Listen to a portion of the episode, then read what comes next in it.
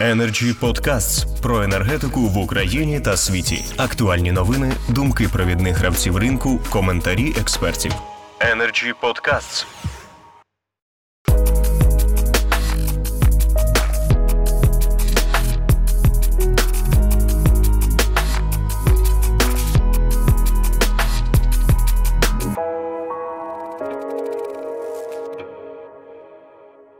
Тепер я запрошую до слова Сергія Чеха, який у дуже відповідальні часи був заступником міністра енергетики та вугільної промисловості. Це справжній експерт з питань енергетики. Прошу, пане Сергію. Добрый день, уважаемые участники э, дискуссии.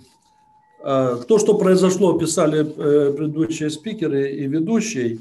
Вообще первая декада мая всегда традиционно отличалась сложным режимом поддержания баланса э, в объединенной системе, э, э, энергосистеме Украины, а с увеличением выработки, появлением как фактора возобновляемой энергетики, эти процессы еще заострили ситуацию. Поэтому в условиях существенного снижения потребления закономерно э, этот процесс влияет и на цены на рынке электроэнергии.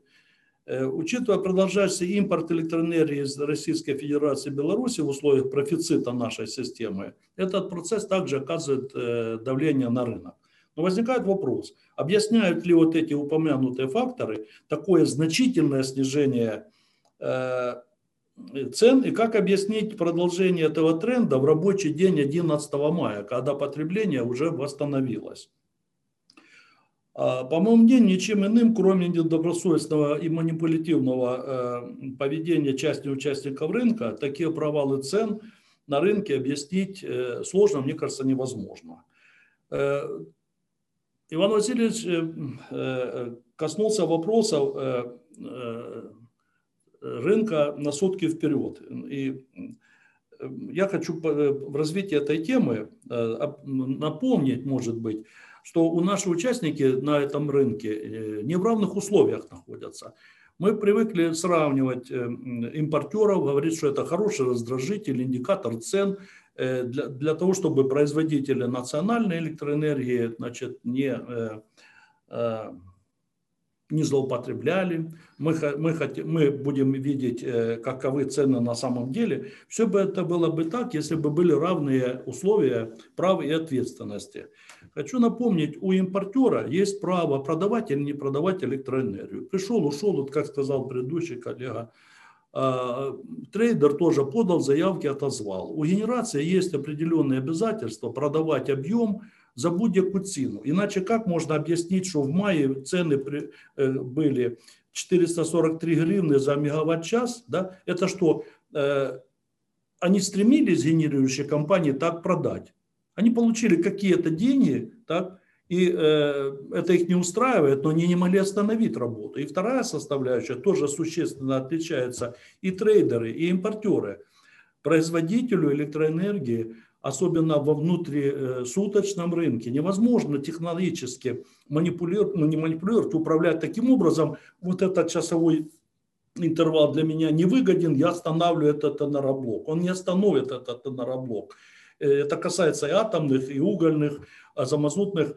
А Более того, остановка даже начиная сопряжена с потерей топлива, э, энергия уходит в атмосферу. Все мы это знаем, но вот тут это все проявляется.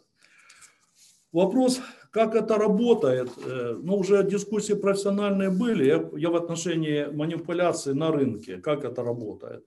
Это явление, оно практически проявилось, как только запустили новую модель рынка. И несмотря на дискуссии вокруг этого вопроса, как говорят сейчас, уже стал нарицательным торговля воздухом, до сегодняшнего дня она не ограничивается и не наказывается.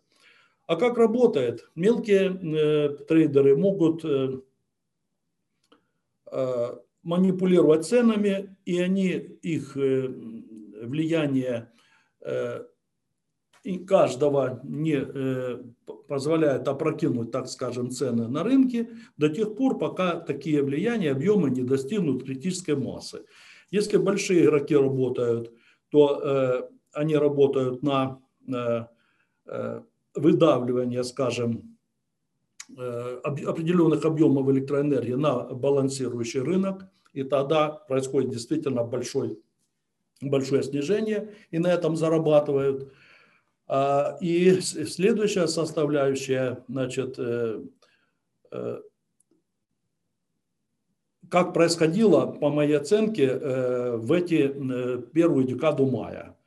Вот по данным оператора рынка в апреле этого года объем заявок на продажу э, по цене 850 гривен за мегаватт-час в апреле достигал 55% от общего объема предложений. А в первые 6 дней мая количество таких заявок на торгах э, рынка на, на сутки вперед уже достигало 61% предложения. Я э, думаю, что не увеличилось количество недобросовестных участников рынка. Получилось так, что их доля возросла, поскольку снизилось потребление. И э, вот такое манипулятивное э, поведение участников э, рынка э, стало критическим влиять на эти цены.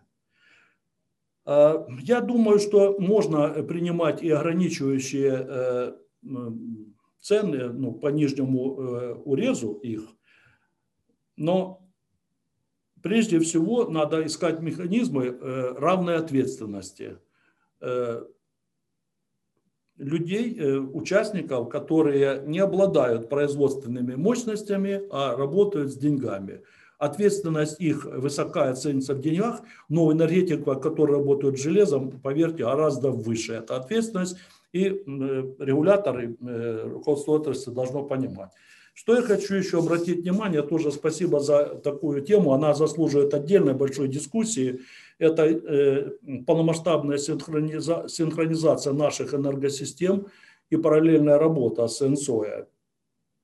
У нас обязательство уже в следующем году перейти. Этот год э, требует э, ну, больших усилий для того, чтобы хорошо подготовиться.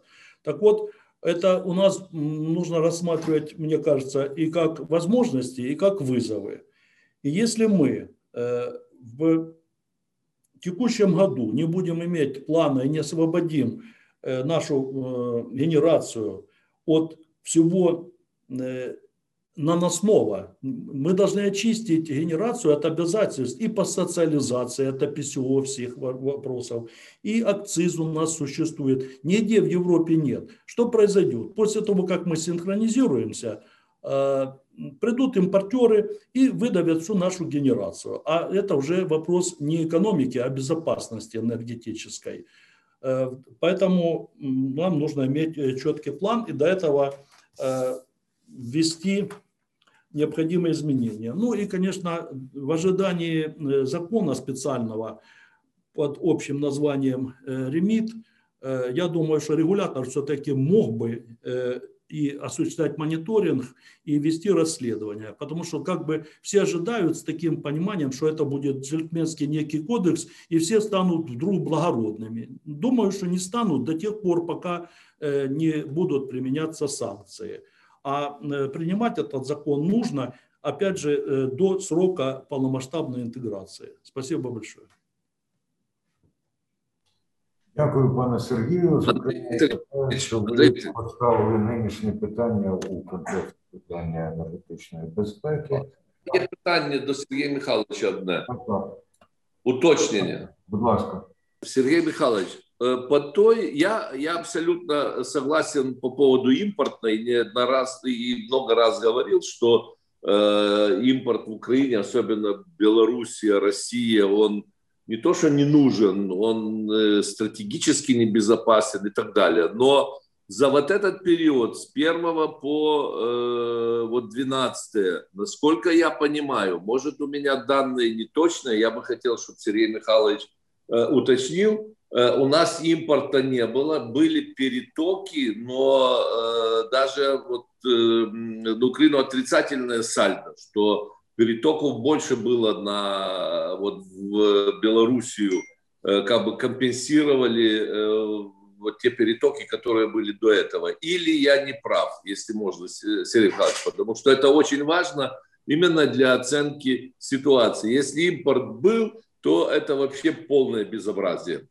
А если его не было, то это уже чисто наши такие внутренние э, балансовые проблемы. Спасибо. Э, вы помните, обсуждалось э, в общественной дискуссии, закон не был продлен, и положение НКР не было законным, актуальным щодо припинення экспорта, и с января он был возобновлен.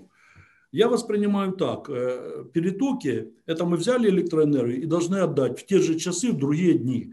Э, во всяком случае, э, взял и отдал, так, не влияет на топливный баланс страны. Нам все равно нужно выработать, отдать. Вопрос оптимизации суток.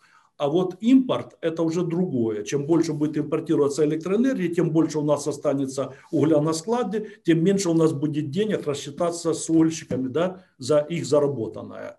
Поэтому в этом э, периоде импорт э, был. Масштаб я сейчас не можу уточнити. Зрозуміло, дякую за конкретне запитання і конкретну відповідь. Energy Club. пряма комунікація енергії.